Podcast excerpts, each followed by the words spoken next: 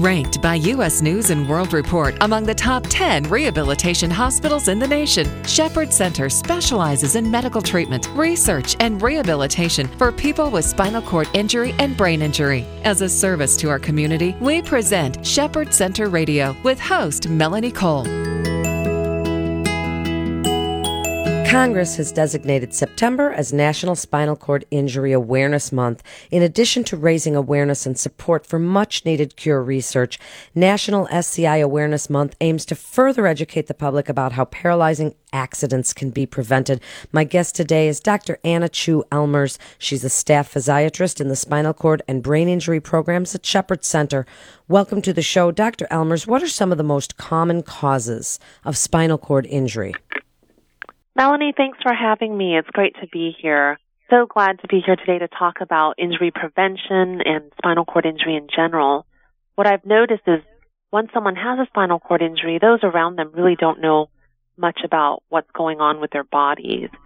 Prevention is really important, and one of the things that we can do, um, one of the most important things we can do is prevent spinal cord injuries by doing things like not diving headfirst into anything for example, I hear patients say, well, I've done that a million times, and it could be on the million and first time that they dive headfirst and break their neck.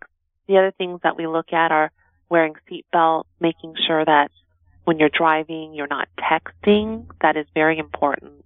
And you're paying um, full attention to what's going around you when driving. So diving and distracted driving, two of the most common causes that you see.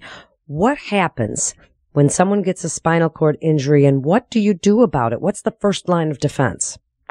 The most common cause is actually car accidents. And what we're seeing is that a lot of these car accidents now are being caused by the, the distracted driving and also um, not wearing seatbelts, drunk driving, things like that. So um, what we can do is we can make sure that our patients get to us early and they get good trauma care. And so it's very important for the initial responders to observe spinal cord precautions and then treat the spinal cord injured patient properly at the acute care facility and then get them to Shepherd as soon as possible so that we can start rehab on them. And Shepherd, as you may know, has our own intensive care unit. So we can take patients a lot earlier than other facilities may be able to take them. And once we get here, whether they're in the ICU or not, we start rehabilitation on them. So tell us, Dr. Elmers, about that unique brand of aggressive rehab that you do at Shepherd Center.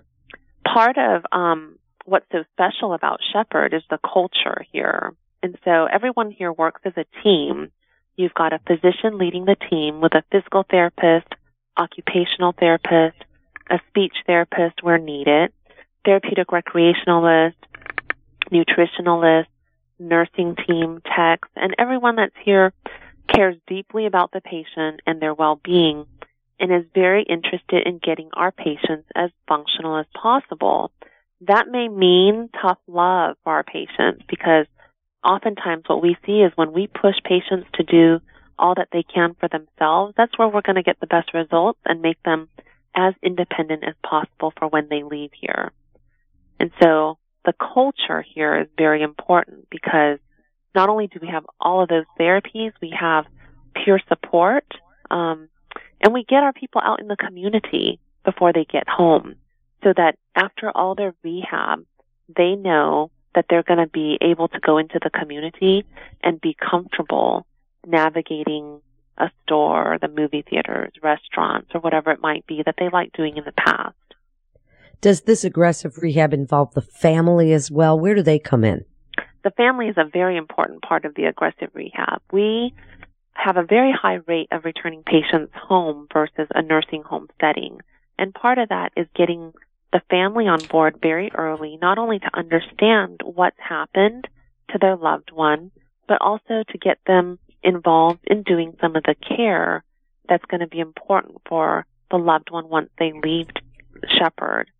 Um, the family trains here, and then before discharge, we do a three-two free, where the family or the patient will be in charge of their care to demonstrate to us that they can do all that they need to do for their loved one here and then later at home. Family support is so important. Tell us a little bit about the rehab and some exciting developments that are occurring in the field of spinal cord injury research. People think that this is sort of a hopeless situation, but there's a lot of research going on, isn't there? There is. Um, one of the most exciting areas is the stem cell research, and Shepherd um, is very involved in that. We just finished the first round of patient enrollment. Three patients have been um, provided with stem cells, and the second round is opening up soon. The first patient was treated here at Shepherd. The second and third patients were treated in Chicago. Um, the first patient did very well converting from an ASIA A injury to an incomplete injury. Very early still, but this is very exciting for the people in spinal cord injury. From a standpoint of functional research, you know, the, you can look at research in different ways. You can look at, well, what can we do at the basic cellular level once someone has a spinal cord injury versus what can we do functionally for the patient to get them more function back. Um, we have different things like tendon transfers that can help people get more function. We also have the Indego trials that are, that's um, an exoskeletal trial going on here at Shepherd right now as well. So all of these things are very um, important and exciting and hopefully will ultimately result in better function for someone who's been spinal cord injured. Dr. Elmer, speak a little bit more about prevention. You mentioned diving and distracted driving, and prevention is so important. Give us your best advice about the best ways when you say no diving anywhere, anytime. Speak about prevention now. Prevention is so important. In Japan, they showed that once they outlawed diving in the school setting, their um, number of spinal cord injuries went down to almost zero. That occurred over a whole decade. I know here it's going to be very difficult to um, outlaw diving headfirst. In fact, we can't do that. But um, if we can just get the word out that people go feet first instead of head first into anything, that would be so important. You never want to lead with your head um, when you can injure your neck and in fact, break your neck and have a spinal cord injury. So we have an injury prevention program here. And I think it's really important to get kids on board when they're very young, just like bicycle helmets. Um, as far as distracted driving, same thing. People don't realize that being distracted for five seconds is enough to cause a major accident. And imagine if you weren't injured, but you caused a spinal cord injury to someone else that would be devastating. It certainly would. So tell us about what's the outcome? What's the outlook on the horizon for spinal cord injury research, rehab? Give us your best advice, Dr. Elmers. I think the best advice for spinal cord um, injury rehab is to get to Shepherd early or a facility that does specialized care. And so once you have a spinal cord injury, get to a center that does just spinal cord injury or um, focuses on spinal cord injury because then you're going to be with a group of peers who's going through the same thing that you're going through. So vitally important. Um, and then preventing spinal cord injury in general. Don't go head first. Don't drive distracted. Wear your seatbelt. If you're tired, pull over. You know, all of these are very important tidbits that altogether will hopefully prevent you from getting injured. And in just the last minute, where do you see the world of spinal cord injury research going and why should patients come to Shepherd Center for their care? The world of spinal cord injury research is uh, an exciting one right now because of all the new things that are happening with stem cells.